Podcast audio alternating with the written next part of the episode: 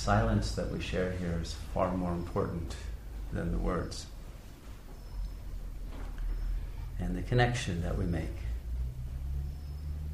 both eye to eye, soul to soul, heart to heart. Not just one to one, but globally, all of us together, is what really counts. Because if you have a similar experience to what I find and what others tell me about, these days it's very difficult to make a true, authentic connection with other people. Either people are too busy to do it, or they're too anxious, too stressed out, too afraid that they have nothing to share, too confused, too lost. To be able to have a true sharing at a deep level that enriches one another's life. Too many obstacles, too many aspects of our life that remain undeveloped and unconscious. And so, this is a place to talk in a way that people rarely talk together in other contexts. That's one of the values of this institute and community. I would say that's the value that that we fun- that we function as a think tank. Is there a word for think tank in Espanol? I know I'm going to drive my translator crazy tonight.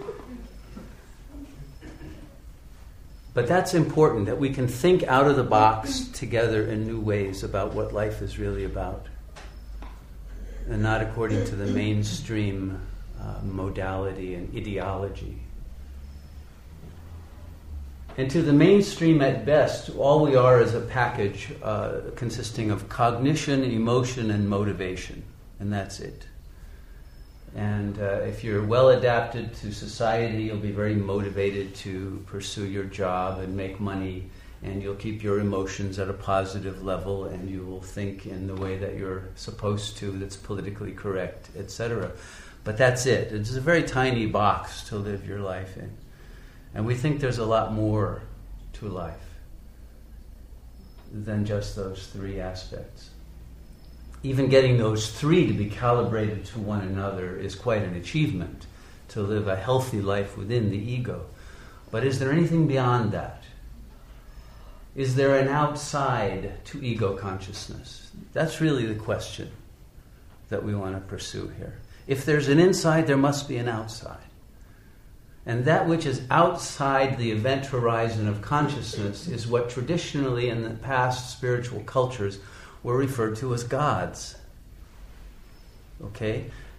They weren't mythological constructs, they were constructs that deal with what it is that causes our consciousness to provide the sorts of emotional energies, life energies, inspirations, understandings, uh, capacities to love and to share that we have. Or the absence of those, the inhibition of those capacities. Those were the gods or the devils, the demonic forces. Today they are referred to now as if it was all simply the brain. Today the brain is considered the outside of consciousness.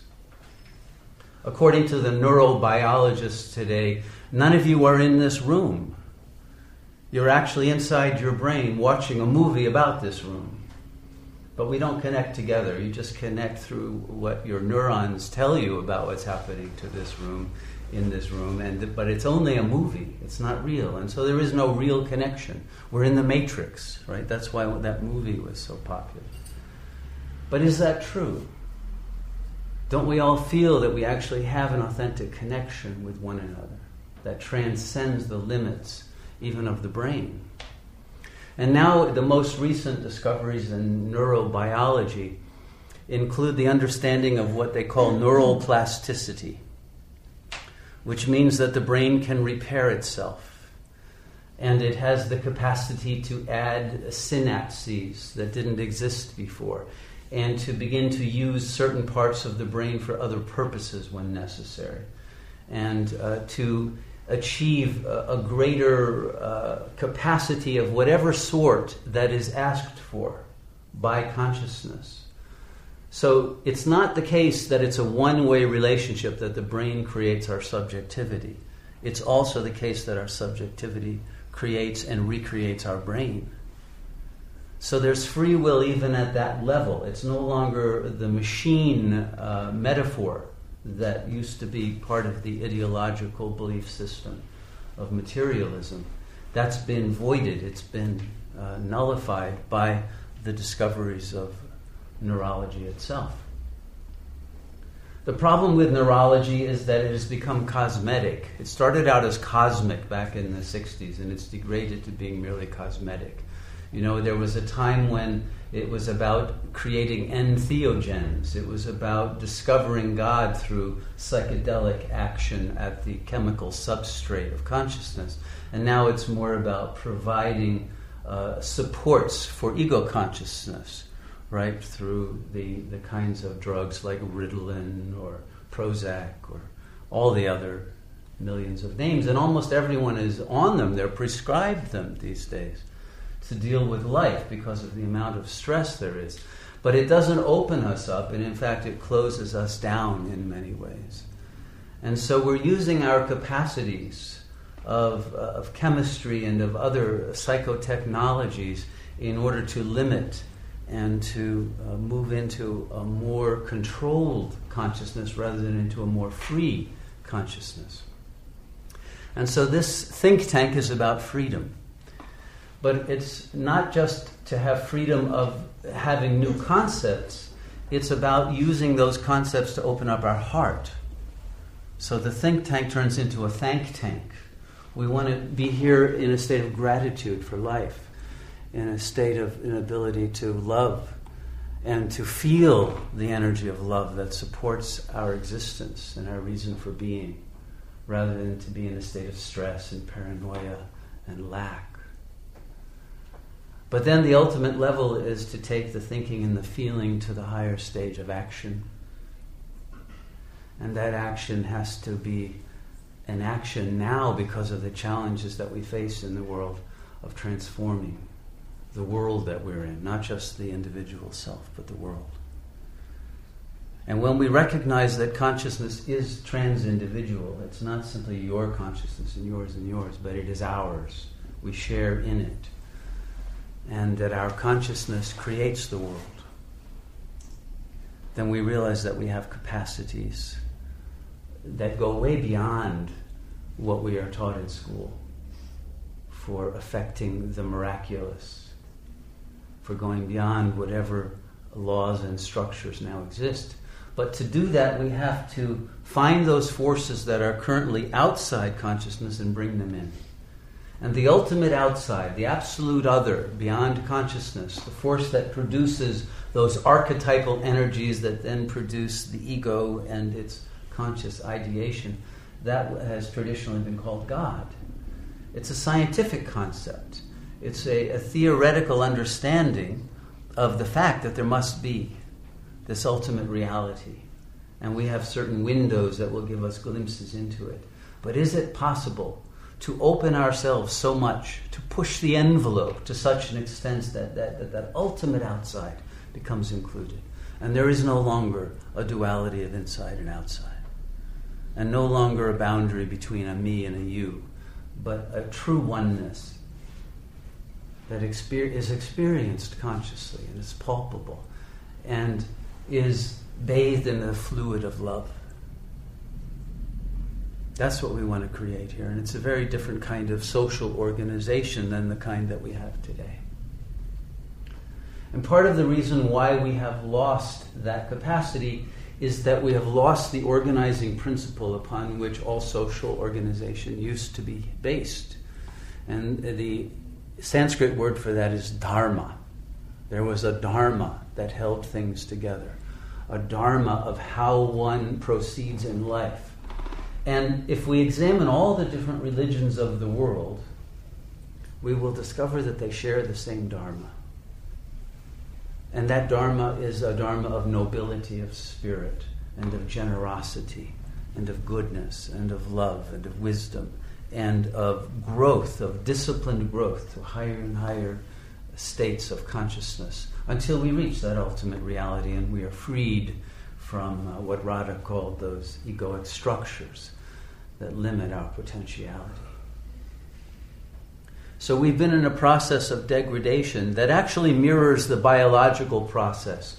You know, if you've studied embryonic stem cells, the biologists say they start out in a state of totipotency and then they uh, reduce to pluripotency, and then multipotency, and then finally monopotency, and then they lose all potency.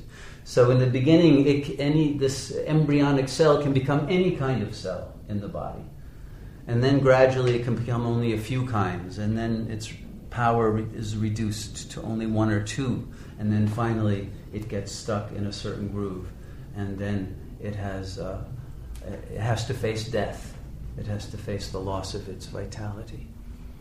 But this capacity that it has, that, that life has at its origin, in its original state, is what, again, the scientists refer to as transdifferentiation. It means that not only can we become different than we are now, but we can change the reality in which that differentness takes place. It, we can begin to conceive the inconceivable we can change our understanding of the whole, of reality itself. And what didn't fit in, what was absolutely uh, beyond the pale of reason, can become very clear and potentially actualizable in the world. And we have to open our minds to that if we're going to solve the problems that the world faces today. And be willing to have understandings of reality that far transcend anything you were taught in school.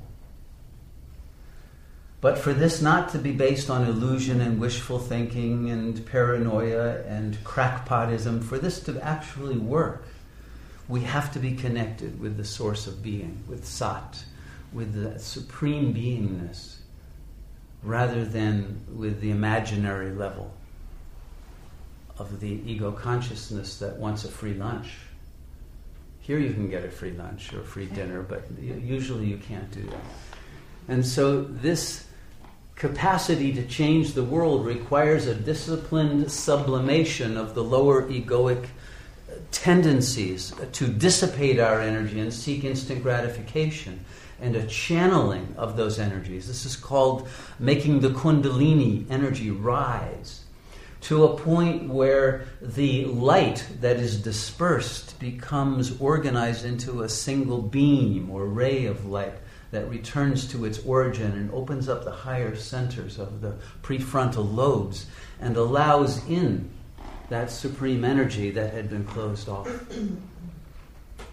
And if we can reach that level, which requires reaching a level of psychological maturity that few people reach in this society today, because we don't have the rites of passage uh, that would invite people into such states, and we don't have the role models any longer, and we don't have the conceptualizations that open the portals to those levels of consciousness. Uh, we can achieve a synergy. You know, there's a new term also in biology of symbiogenesis, and it means that our uh, our life is a product of the synergies of all the different lives and energies of the whole ecosystem, the whole super system uh, that life really is on many, many levels. But today, that system of systems is sick. At every level, there are impasses and blockages, whether it's at the level of the individual ego that can no longer function very well that, or it's a marital couple that cannot sustain a love relationship, or a family in which the couple is not able to healthfully parent the children, or it's the society itself that cannot offer values and channel the life energies of youth into a, a healthful and creative adulthood, or the international political systems, or any of them, and all of them uh, that are put together to create the world as we know it today. All of them are at an impasse and in an unhealthy state. And so we have to return to that original capacity for transdifferentiation if we're going to heal the world. But we have to start with our own individual consciousness and use whatever margin of willpower we have to overcome the unconscious censoring mechanisms that keep us from knowing who we are and from activating the latent potential that we all have to achieve what in the old days was called divinity. But really, we can look at simply as a scientific term that refers to the ultimate state of psychospiritual maturity that human beings are capable of. The expansion of consciousness beyond that of this skin encapsulated ego to encompass the entire world as a unity. And if that indeed is our original and natural state, then it means that we have the power to activate that and to live at that level of consciousness. And so we come together in order to support one another's dissolving of the ego boundaries so that we can achieve this oneness again. And become not a, a bunch of separate, alienated organisms, but a superorganism that has a single unified consciousness in which we are all connected by synapses of love that transcend any individual brain, but we create a cosmic brain together. We are all brain cells in this ultimate cosmic mind. And in that state, the kind of telepathic connections that we've all heard about and probably occasionally achieved with certain specific individuals can become our natural state of being. And rather than living in a stressed out, fragmented, fractured way with a multiple personality disorder, as most of us have these days, uh, we will be able to live with an integrated, unified consciousness that sees things as they really are. And can act with an empowered capacity to bring about transformations in the world that support the growth and enhance the life, the one life that we all participate in, rather than competitively acting to dominate and to uh, try to belittle the other in order to rise beyond the other. Changing that mindset into one of synergy and mutuality and reciprocity will have a huge effect on the entire planetary system.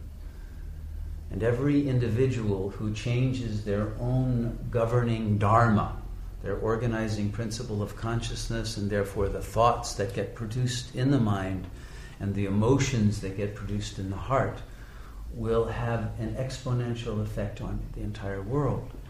You affect everyone within your own cycle of concern, circle of care, you could say, and it goes on until everyone in the world is affected in a positive way by your shift.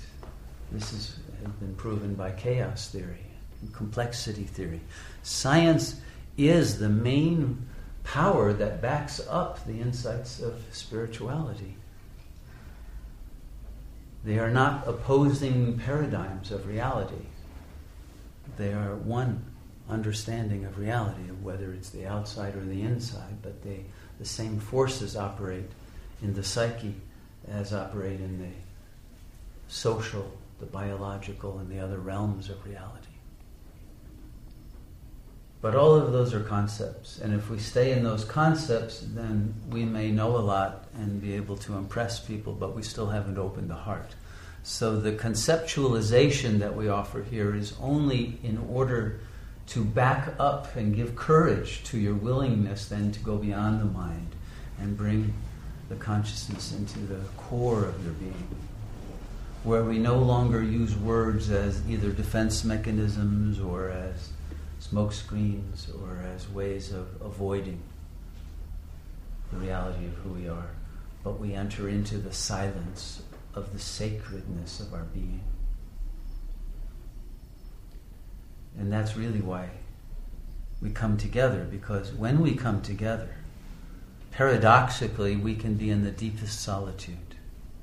We come together in order to support each other's solitude. The solitude that exists at the very core of our being, that actually is the place in which we are all connected. Each of us is, our minds are like a sphere, and our being is like the center of that sphere. And yet, the center of each individual sphere is the equivalent of every other center. We are in an omnicentric reality or a hyperdimensional sphere. That was Thomas Aquinas' definition of God. A hyperdimensional sphere whose center is everywhere and the circumference is nowhere because it's infinite. Each of us is the center of the universe, and yet each of us has the capacity to recognize that same center in everyone. This in uh, certain schools of Buddhism is referred to as the net of Indra, in which every nodule of the net is a jewel that reflects every other jewel. And so, in a way, this is the same as the modern holographic paradigm, where each of us is a hologram that contains every other hologram within it.